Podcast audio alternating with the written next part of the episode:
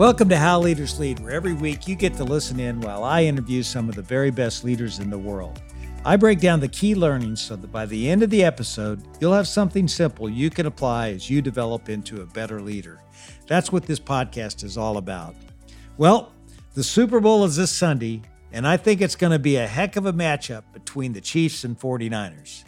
And as we're all looking forward to the big game, I can't think of a better person to talk to than my guest today.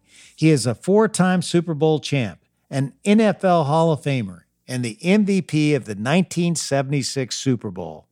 It's the one and only Lynn Swann. Now, after a standout career in the NFL, Lynn has gone on to do even more incredible things in broadcasting, business, and more. I mean, this guy has led in pretty much every sector you can lead in. And he demonstrates a superpower I see in a lot of great leaders, and it's this he is actively listening to and learning from everyone in his life.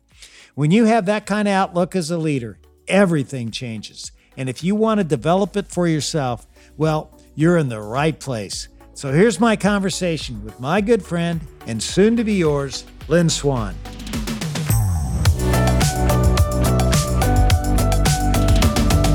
When this episode airs, this year's Super Bowl will be upon us and you have four Super Bowl rings.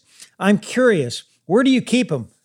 I keep them in a box and in a drawer. Every once in a while, I will bring them out for some event, some occasion. Usually, it's when kids are around and uh, they don't actually know who I am. Uh, I bring out the Super Bowl rings. yeah, you ever put all four of them on at once? I usually do that on the kids. I let them put the rings on and they hold them up and they put their hands on their chest like they're going to do the, you know, Pledge of Allegiance. and their mom or dad take a picture and they've got that shot of wearing four Super Bowl rings on their hand and something that they remember. Matter of fact, I did that one time and and where I live in Georgia, there's a pretty good golf course nearby, and some folks are staying at the Ritz Carlton, and this family came out and said, "Hey, Mr. Swann, I want to stop you you let my son take a picture with your four Super Bowl rings on a putting green. And he never forgot that. And those rings and golf have now become a mainstay of his life. That's fantastic story. You know, what's something about playing in a Super Bowl you'd only know if you played in one? The confidence, the hope, all of the emotions that you run through when you get ready for a Super Bowl, and the little things that kind of impact what you do and why you do or play the game the way you play the game. Just little things that other people don't think of in terms of uh, that motivate you or that you might have a sense of fear, that sense of failure. You don't want to let anyone down. You don't want to drop the ball. You don't want to run the wrong route. You want to do the right thing. So it's that fear of making a mistake sometimes that drives you. You're the youngest of three boys, and in your NFL Hall of Fame speech, which was excellent, by the way, you say your mother named you Lynn because she wanted a girl. Now, is that true, or were you just trying to get a laugh from the crowd? A little bit of both. it usually gets a laugh, but uh, I'm the youngest of three boys, and my mother did want a daughter. Uh, so she had girls' names apparently in her head. And then someone at the hospital said to my mom, Mrs. Swann, well, you know, all three of your children have been delivered by the same doctor. And his name is Dr. Lynn F. Curtis. He goes, You can name your last child after him. So she named me Lynn Curtis Swann. I love it. You know, what's a story from your childhood, Lynn, that shaped the kind of leader you are today? One is that when I first went out for Pop Warner football, and I wasn't the biggest kid there, mom and dad said, No, you're going to get hurt. So I snuck out of the house and I caught the bus and went from San Mateo down, you know, up towards San Francisco. And uh, I, you know, I went to the uh, tryouts and and I got a uniform. I made the team. And so I came home with the uniform, and my mom looked at me and said, "Okay, right, you went against our wishes. You went and joined the team. All right, fine. Go ahead. You're going to be on the team, but you can't quit you joined, you stick it out. And there are some times it hurt. but the commitment was I couldn't quit. And that was it. So I don't quit. You know, you get after something, you make a commitment to do something, and so you go after it to make it happen. Something else you talked about in your Hall of Fame speech was that you actually weren't a very good football player at first, which is really hard to believe. But what did you do to develop your skill to such an elite level? I mean, if you had to sum it up, I changed positions. I went from hitting people on defense to catching passes on offense. well, that that'll do it. You know, and Lynn, you you not only won four Super Bowls, you also won a national championship in 1972 at the University of Southern Cal, and and you were undefeated. You know, and you've been on such incredible teams. What's the consistent quality you see in in the best teams you've been a part of? I think the consistent qualities I see in the teams that uh, I've been a part of has been the coaching staff the team concept, and everyone working for the benefit of everyone else. When did you believe that you had it in you to become a professional football player? Uh, when I got drafted.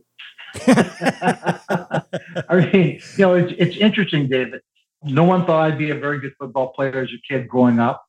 I took 14 years of dance lessons when I was from the fourth grade to I graduated from high school. I got a scholarship to an all boys Catholic high school. I'm Baptist. My mom made me go.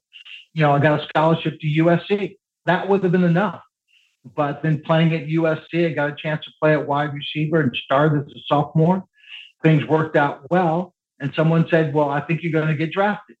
Well, I wasn't quite sure if that was the case, but I said, Okay, let's see what happens. And I get drafted in the first round. So I'm always in a waiting position. I'm waiting to see if what I've done is enough to get verification, then to move on. And so all of those things occurred. So you're selected in the first round uh, of the 1974 National Football League draft, which uh, so you didn't have to wait too long to get that verification. And that year, your draft class is considered to be one of the best in NFL history. I like to think of it as being the best. Well, I think you're right. Remind us of who some of those players were. Well, um, myself being number one, Jack Lambert, Hall of Famer, was in the second round. Uh, John Stallworth uh, was in that class. Donnie Shell was in that class. I'm missing someone. Um, Mike Webster, uh, the center from Wisconsin, was in that class. And Mike Webster is not a big, tall guy, but he was awfully strong in the weight room 24 7. Unbelievable player. You know, sad the way we lost him, the way you lose anybody in terms of the things that were going on in his personal life. But tremendous asset, gritty guy. And he started his first year and never, you know, his second year really, and never looked back. We were roommates my first year in Pittsburgh. And so we had a little bit of fun together with Mike Webster, uh, but very different attitude coming from Wisconsin versus California. You're around all this talent. How did you guys elevate each other's performance? Because you know you look around and, and you see people who are who are working hard, uh, who are studying hard, doing things the right way, and very very competitive. Uh, and so you need to keep up. I mean, just to hold hold your position, you've got to accelerate what you're doing, and you have to keep doing it. You know, John Stallworth you know, was a fourth round pick from Alabama A&M playing wide receiver on the other side of the field. Our rookie year, we come in on the second and the fourth quarter of games. You know, I saw John every day at practice. I knew John was a very talented guy. So John's driving me. I'm driving John. We see Jack Lambert out there in the, no linebacker starting as a rookie on the team that's been in the playoffs two years in a row.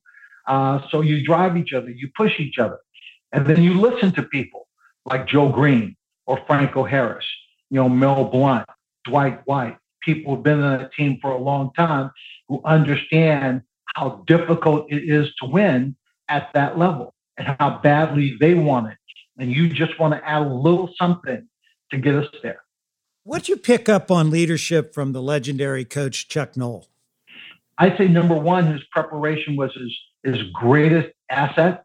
I will also say that you know, his ability to select the right talent and put these people with talent together, with their personalities get them all on the same page. So he he was a unifying coach, you know, to that degree. But there was not a game that we went into that we weren't well prepared and practiced for that situation. Even the difficult moments were practiced and ready for that. So I, I think that was it. And the second great quality for Chuck was that he could hear you when you offered a suggestion, whether it was in the meeting room or on the sideline of the game. Case in point, my rookie year, we're playing Oakland in Oakland to go to the Super Bowl. And I'm on the sideline. John Stallworth and I are out of the game. It's a fourth quarter. We're playing, but we're minutes to go in the game. Uh, we have the ball on the four yard line, and it's first down. Chuck pulls us out, put Franco two tight ends. We're going to run the ball. That's what the Steelers did. Well, ran two plays, and we got zero yards. So it's third down, four yards to go for a touchdown. And I'm on the sideline. From the moment I got to the sideline, I told Chuck, I've got to play. And he just said, you know, nothing. No yards. Chuck, I got to play. I got to play. No yards. Then he said, after we didn't get any yards on the second attempt, he didn't even ask me what the play was. He says, All right, go ahead, go in and call it. So I grab John. We go back into the huddle, tell Terry to play. It's not like the play is always to me, but what the heck, why not? And so we called the pass play. It was a slant pattern, ran it. Terry threw it, caught it. We go ahead, we win the ball game, and we get to our Super Bowl. First Super Bowl in the history of the Pittsburgh Steelers against the Minnesota Vikings. But that was only because a rookie wide receiver on a team that wants to run the football told the coach he had a play. And Chuck Noll, God bless him, said, okay, run the play. You know, good leaders have to listen. Didn't even ask you what the play was. How'd that make you feel? Well, it, it made me feel like like Chuck trusted me he ran what he thought were his best two plays. It didn't work. And I said, I've got something. And so he trusted the people around him to also add value to what we were trying to get done. And Chuck has always been that way. I mean, the assistant coaches were phenomenal in Pittsburgh, and he gave them the ability to coach individuals on on their positions and so forth. And and so you know we had great success. And I don't think you look around today, whether it's football, whether it's any business out there, good leaders find better people to be on their team, people that could be the leader themselves. You know, someday they, they might, whether it's at that particular company or a different place or in a different team. And so you get them in that position where they feel confidence and they add value. They make you look good. We're the guy on the football team. Every time we walked onto the football field for a game, the last thing he said to the team was, make me look good. So every CEO who's out there, every leader who's out there, every manager wants to have a team that does what? Make them look good. I love it. You know, in, in your rookie season, you're playing in the AFC championship game and you're knocked out. It was a, a very malicious hit. You were just absolutely pounded and you were hospitalized for two days. And how have you learned, Lynn, to respond when things out of your control like that happen to you? Well, I mean, that situation in and of itself has taught me a lot. Certainly in the competitive environment of football, you don't always win. Uh, so you get hit, you get knocked down, somebody intercepts a pass, you know, they stop you from doing what you're trying to get done. So what do you do? you know, you, you go back, you film study, you watch practice film, you watch game film, you see what you did right, you see what they did right. And so competition, you know, in sports is always that adversarial role where you don't just get to go out and do what you want to do. And then someone tells you, well, great, you won. You sold enough product, your stock went up. That's all good you know, somebody's out there trying to hit you, stop you from getting to the store, you know, or getting on the shelf, you know, because they want their product there. You know, so you learn those kinds of things and how to deal with those things. You continue to move it on. And again, it's study. You watch and learn from other people and you learn constantly for yourself and how to get better.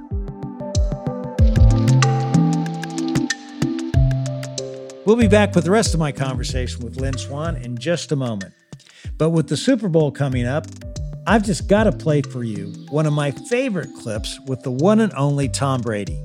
I'm pretty tough on myself. I don't make excuses, I don't blame others, but I want to find a solution. Criticizing without a solution is is just essentially complaining. You may as well be a Monday morning quarterback at that point. The critique for me is all about the solution. If something doesn't work, it's why didn't it work? You know, and how do we get it to work?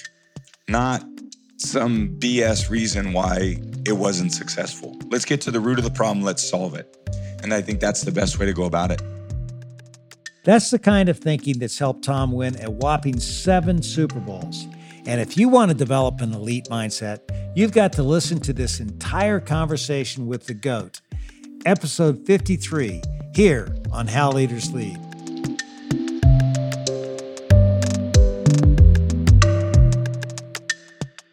I've heard you say what makes a career is the satisfaction of having performed in a big moment.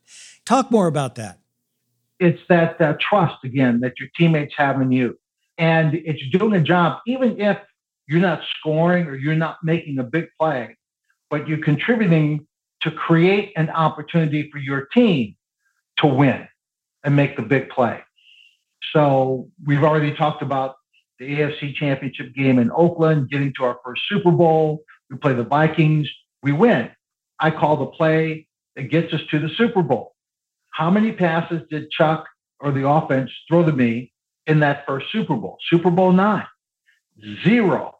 Not a single pass, not a play called to me in the entire game.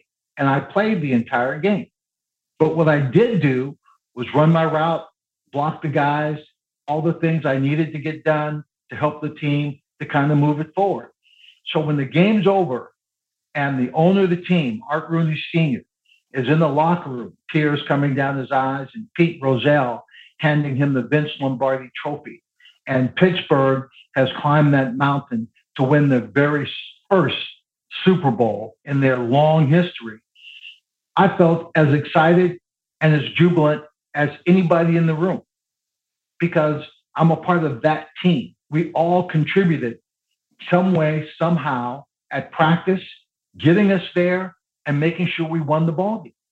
And so when you're a part of that team, everything the team does, you feel like you had some part of it.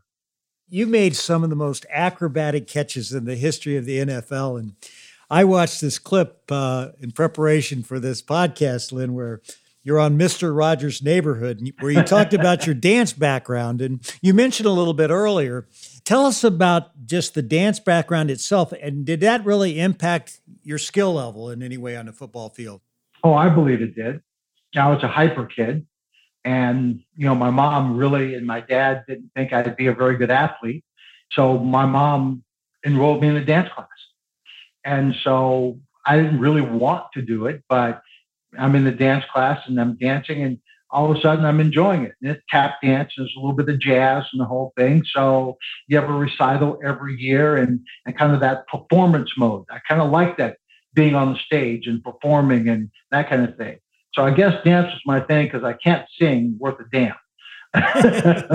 you know, my dad's got a really good voice, but uh, I can't sing at all. So, um, you know, the dance background taught me balance, body control, at the Boys and Girls Clubs that I attended now when I was a kid growing up, I used to get on the trampoline. I used to work on the trampoline.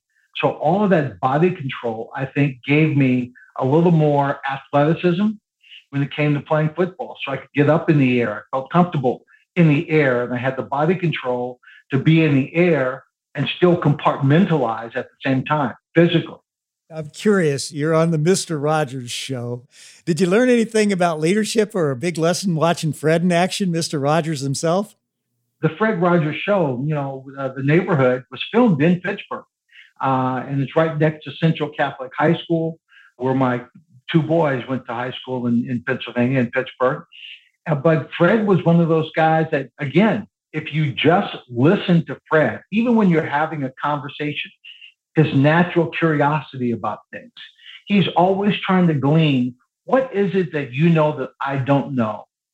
that we can both benefit from and that I can use later on and understand what it is that you do and why you do it that way. His ability to listen and put it into the words that young kids can understand is absolutely amazing. I mean, there are geniuses in the world who, when they get up and talk, you go, What did they say? You need some interpretation. But a guy like Fred, he would listen, he'd say things, and he just put it out there very succinctly. And so you could hold on to it for a long time.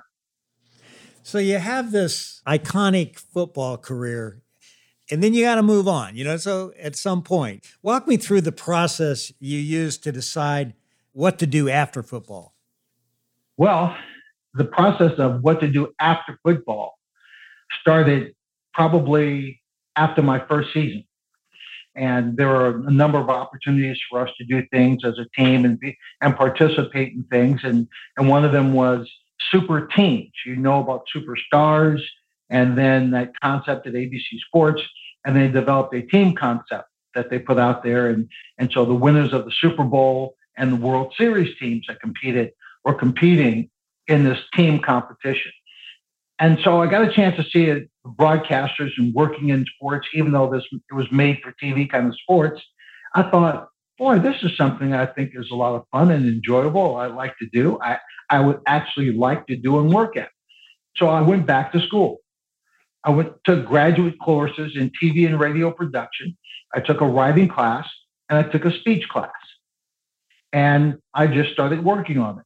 In the uh, broadcast class, we had to produce a show, a 30 minute show. So I produced a 30 minute show. And then in the off season, instead of doing nothing except working out, I started working for KABC TV in Los Angeles to do interviews and broadcasts and things like that for the sports department. And so I kept doing those kinds of things. Then suddenly I'm doing a show for ABC Network.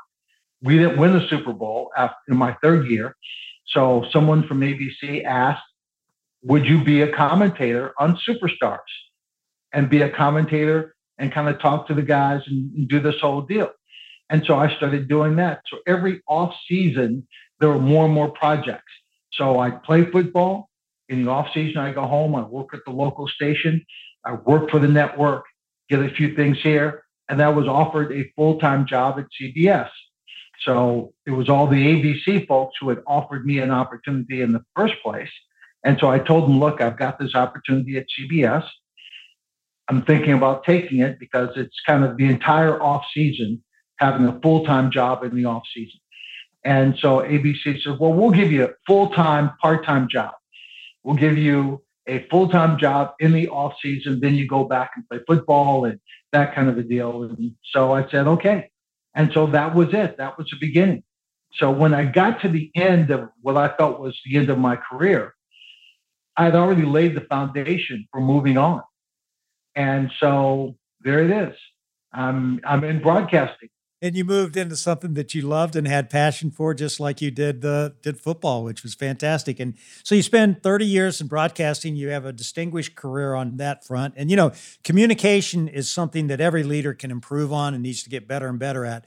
What's the best practice that you could share after spending so much time in front of a microphone? Uh, to make sure you listen. We all feel, and many people feel like you have a lot to say sometimes and, and a lot to offer in terms of your knowledge. But the reality is, we need to constantly listen to be able to move forward. Things change so much. And if you're not listening, you're not listening to the young voices, if you're not listening to the people who have been in your position before, people who have been in bigger positions that you've been in and gain some knowledge from them, you're not going to progress. Okay. You're not going to have the same kind of success and develop the same relationships. And so you need to constantly listen before you get out there. If you've done a good job at hiring people who are talented, who are smart in any position, in any job, if you're not listening to them, then why'd you hire them? It makes too much common sense, man. That's why. You know, well, you know, you also got to cover the Winter and Summer Olympics, the Kentucky Derby. I'm, you know, I got to tell you, it's an incredible list of events that you covered, and The one I, I really would like you to talk about, which is a great story you tell, is the uh, the Iditarod Trail sled dog race. Oh yeah, share that story with us because it, it's really a good one. Being at ABC and a part of ABC's wide world of sports was actually an honor to do that. And all the great producers and directors who have traveled around the world, all the great athletes they covered, you know, and and shall we say non-traditional sports, but you know, skiing and you know, mountain climbing and all kinds of stuff. the Iditarod sled dog race. so uh, I got a chance to cover the race, and I felt like it was a Jim McKay moment. Jim McKay was maybe the greatest broadcaster in ABC sports history because he didn't just report on what was going on, he told you a story and he weaved personal information into what was going on to the competition and things like that. And he made you feel like you were right there in that space, in the scene, climbing the mountain with the mushers behind the dogs, going down the frozen tundra and the river, the Yukon River. That was my chance and opportunity to kind of build that story. And so I pulled all the things I had done in the past, now that I was a full time person at ABC, and you know, and trying to make that work and tell that story.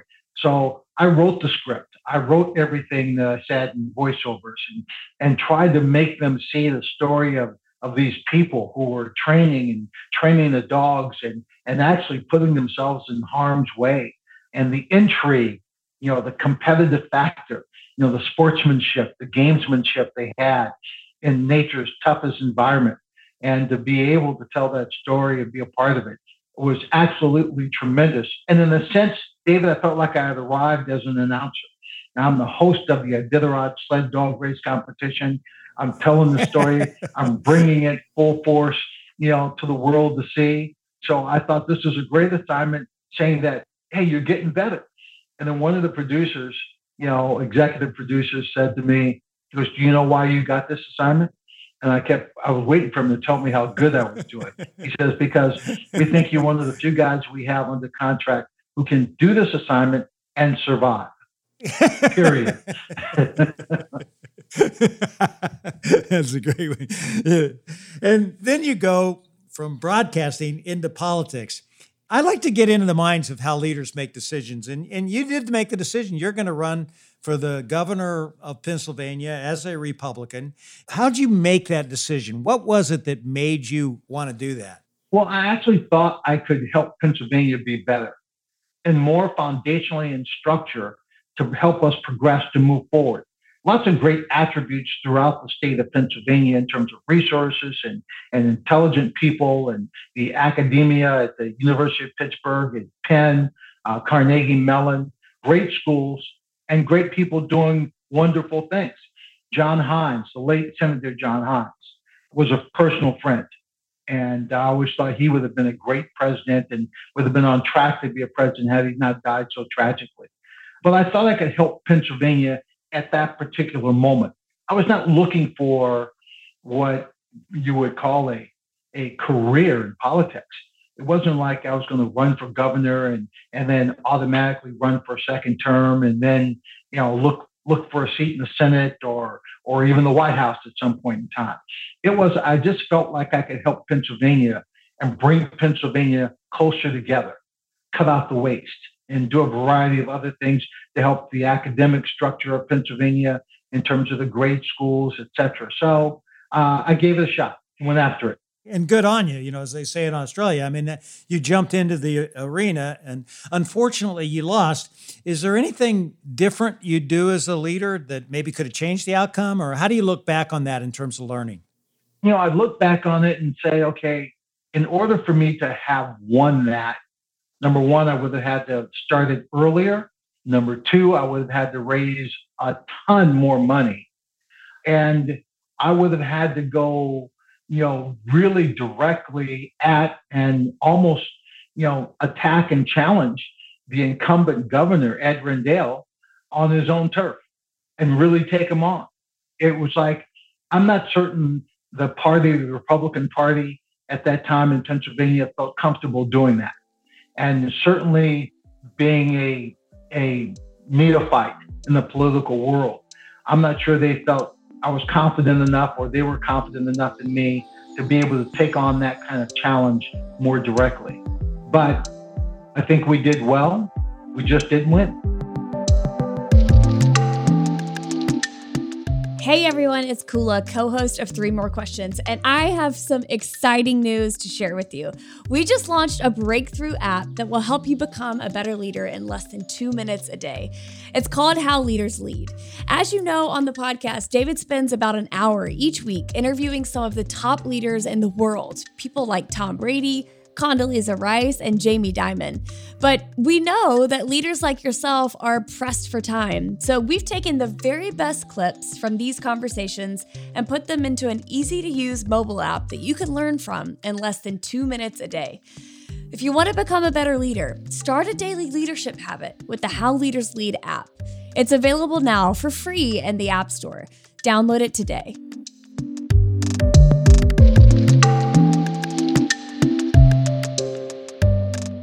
10 years later, you're hired at the University of Southern California as the athletic director. And, and what'd you do to get up to speed to do a job like that? The interesting thing is that I'd spent 30 years in broadcasting, talking to athletic directors, talking to the head coaches, talking to people around the program for a lot of years. So there's a lot of information I already had. Uh, it was my alma mater. So I knew a lot of people around the university you know, on the board of trustees and people who are donors and been around the athletic department for quite a long time. The rest of it was kind of building that team, looking to see what needed to be done, how we pulled these things together. And then it was trying to make decisions where you could make decisions. Because while I'm leading an athletic department, I still have multiple bosses outside the athletic department. You've got the chairman of the board, You've got the president of the university, you know, and their administration. You're trying to feel your way through all of these things. It was, for me, a tremendous experience. Wish I was, in some ways, had been there longer to affect the changes I wanted to make at the university at that particular time period. It didn't come to pass. A number of things happened, things out of my control. And so they decided, you know, after the university president left, who hired me, that they wanted to make some other changes, and that was a part of the change. Going back to USC as the athletic director, where you you know went to school, that had to be a thrill, I'm sure. And what would be your favorite story from your time serving as athletic director? My favorite story might be the fact that you know when we got there, we already had a football coach, Clay Helton, a head football coach, and so we're not going to make a change in June when I got hired. And so getting to know him kind of moved things forward. And as a leader, you also have to be supportive of people you now have to work with who have the authority to manage their department, their profit unit, their their part of the business. And we had a tough beginning. You know, we played Alabama. We lost to Alabama down at Texas Stadium. We had a couple of tough games during the season. Didn't quite come through, but then we kind of picked it up. We didn't win the Pac 10 championship, Pac 10 at that time, but we were the second best team and they had the playoffs going. And so I think it was Washington that was going to the playoffs. So we ended up playing Penn State in the Rose Bowl, um, just like we were the Pac 12 champions or Pac 10 champions, and put together a phenomenal game. And we win that game. Fans are excited. Everything is looking up. So for me, that was a great moment. Being there to support those people who were on the front line trying to make it happen and seeing that kind of success and what it did for all those young men who were out there playing at that particular time. You know, as athletic director, you you have to make the decisions on who the coaches are going to be, and and you know, you've talked about the importance of talent management. How do you go about just deciding who's in and who's out? For me, it was a matter of um, performance. You look and see if like they're developing the talent behind them. Uh, you know, as the boards I sit on, you know, and it's on the board of uh, Apollo Global Management, and, and they've got multiple companies under that umbrella. And you're always looking for someone uh, who can be that leader. Uh, any CEO should be looking to replace him or herself at some point in time so that the business continues to move forward and productively and profitably and, and having a longer lifespan than your individual life in terms of business. And it's the same thing in sports. Coaches need to hire people who will become head coaches themselves and kind of build that kind of internal group of talent. So I was, I was busy getting to know all the head coaches and their staff and everybody else, trying to help them kind of move forward and where they were. And so, yes, we made some changes here and there where we had to make changes, uh, or changes where you know we didn't have to make changes, but felt that we should make changes. Uh, and so you run that process. You hate to lose good people. The idea that you have to terminate someone is not pleasant thought. But the idea that when you terminate someone is that you try and help them find a place that's better for them in terms of where they might fit and where they might go beyond that because they have been there at the school. They've offered their services and time and their treasures to help these young people grow and be better people and compete and get that degree. And so we thank them for that. But, you know, maybe you just have to move on. And, you know, you mentioned you were on the board of Apollo Group and, you know, mentioned earlier you've been on Heinz, Hershey, Wyndham. You know, as a director and, and being a part of these great companies, if you had to boil it down to one thing, what has this experience really taught you, Lynn, in terms of the board service that you've had? That you never stop learning, you know, board education. You know, you think about the fact that, you know, the first board I was on would have been Wyndham, and I'm on that board. And then after that came Heinz, you know, American Homes for Rent. We have over 50,000 homes across the U.S. that we just rent, build and rent. Uh, and as we said, Apollo.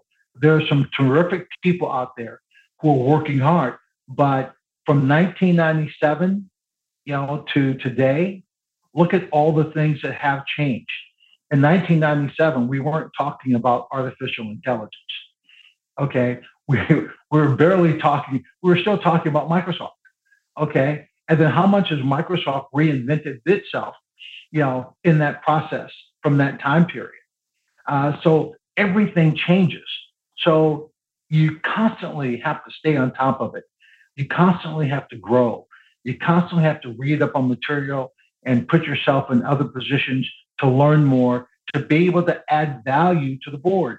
And then sometimes you need to bring it back. You need to bring it back and say, okay, look, what are we here for? We're here to help these men and women develop, to grow, to make the decisions to run the company. Directors do not run the company. Directors are advisors to the executive team that's running the day to day operation of the business. We're there to give them the insight, glean whatever we can, the straw from all of our experiences and what we're learning to give them things to think about in terms of making final decisions moving forward developing and shaping that philosophy, trying to help them look down the road. But at the end of the day, you know, there's going to be a CEO who's got to be responsible or chairman of that company for those day-to-day decisions. So we want to give him that input and make sure we're getting our input as wide a field as we can that makes sense for that leadership team. Well put, you know, and, and Lynn, this has been so much fun, and I want to have some more with the lightning round of questions. Uh, are you ready for this? the lightning round. Oh, okay. Yeah, okay, here we go. What's one word others would use to best describe you? Graceful. What would you say is the one word that best describes you? A best friend. Who would play you in a movie? I'd say Denzel Washington because of the strength of character of some of the roles that he plays. Um, but it would probably have to be someone a little more, a little more athletic. if you could be one person for a day besides yourself, who would it be? Bill Gates. The most iconic athlete to come out of your high school? Well, excluding myself, Tom Brady. What's one word to describe these players? Terry Bradshaw. Determined. Franco Harris. Thoughtful. Mean Joe Greene. Oh, uh, scary. Steeler fans. Uh, the best. Who has the best looking uniforms in the NFL? The team that wins the Super Bowl. The best receiver in today's game. That's tough. I can't name one because the game has changed so dramatically. There are a lot of good receivers or great receivers. Paid equally, would you rather have been a long jump track star, which you were in high school, or a football player? Both. Can't make the choice. Speaking of jumping, when was the last time you jumped over a car? the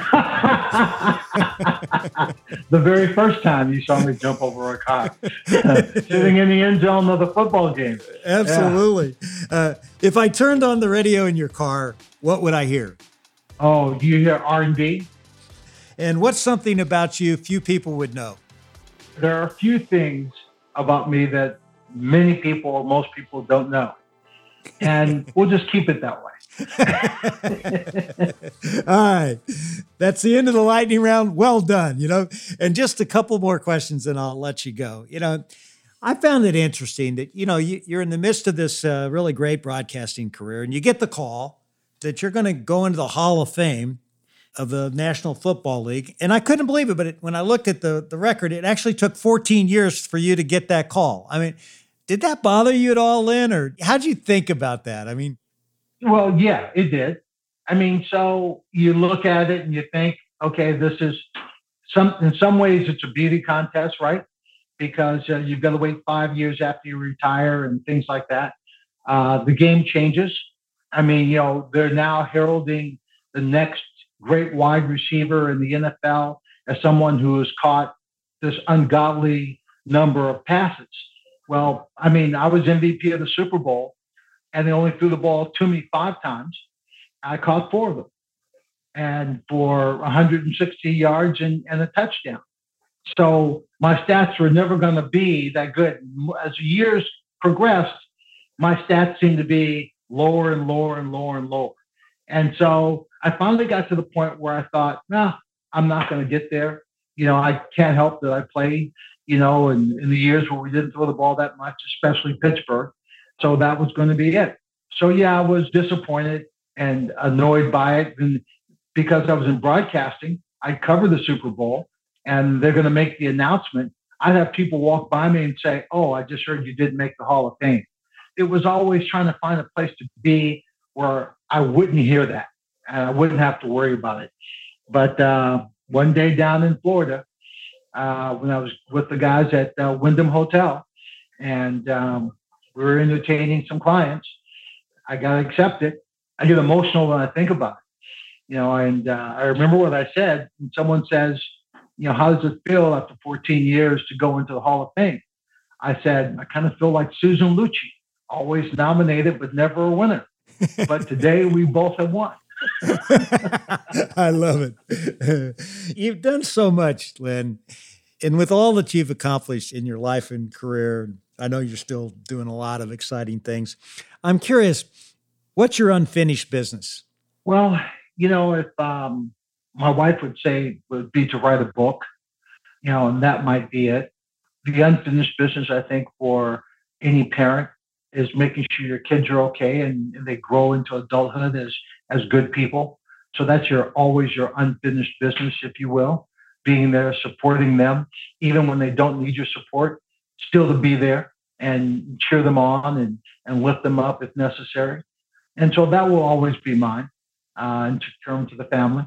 You know, I've, I've heard you speak so fondly of your wife. What role has she played in just your career progression and how you've taken on new things? That person who knows you best. And, you know, when they talk to you about things that necessarily you don't want to hear about, it comes from a good place and that you need to grow from that and that advice and that understanding. And that's like facing a mirror uh, you always need. I've always said that in order to be the very best you can be, you've got to kind of look at yourself in the mirror and say, all right, who are you? Who are you looking at when you're come face to face with yourself? And my wife has always been very supportive, but she's always been that person who can tell me, this this is who you are. All right, this is what you have done. This is what you haven't done. And, you know, this is what you need to do. Uh, it helps that she's got a PhD in psychology. And I'm her number one client. You have to pay someone for that. I just have to wake up to it. That's great. and last question, Lynn. What's the best piece of advice you can give to aspiring leaders?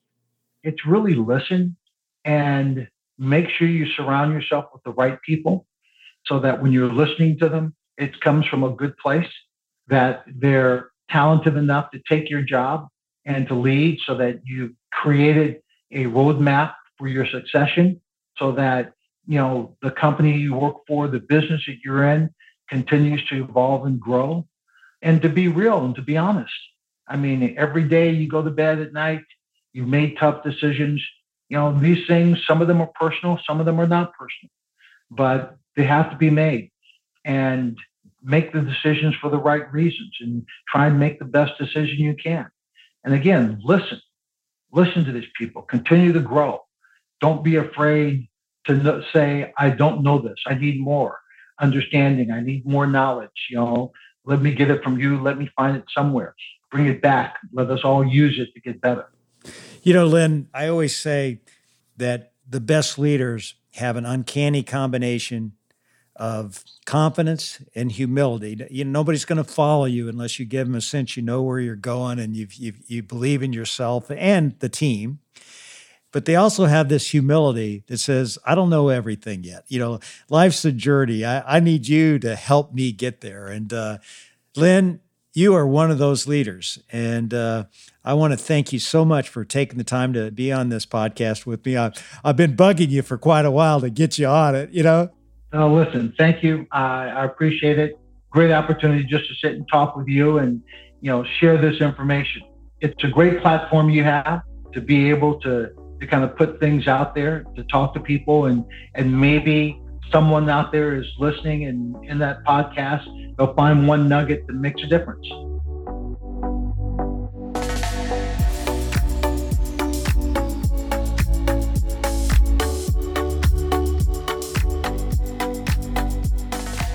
Well, I'm sure you'll have no problem finding lots of nuggets from the wisdom of Lynn Swann.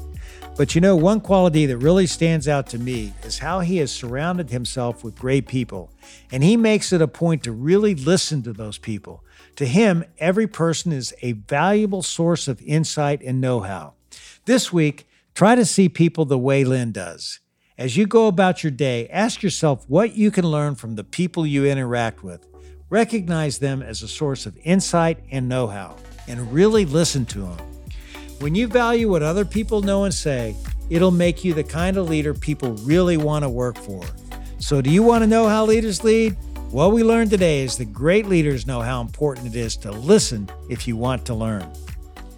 Coming up next on How Leaders Lead is Aylwin Lewis, the former chairman and CEO of Potbelly and the former CEO of Sears Holdings. You can't run away from results, and the results are the currency you use to say, I deserve to be promoted. I deserve that raise. I deserve to come back to work the next day. Without results, nothing's possible. So be sure to come back again next week to hear our entire conversation. Thanks again for tuning in to another episode of How Leaders Lead, where every Thursday you get to listen in while I interview some of the very best leaders in the world. I make it a point to give you something simple on each episode that you can apply to your business so that you will become the best leader you can be.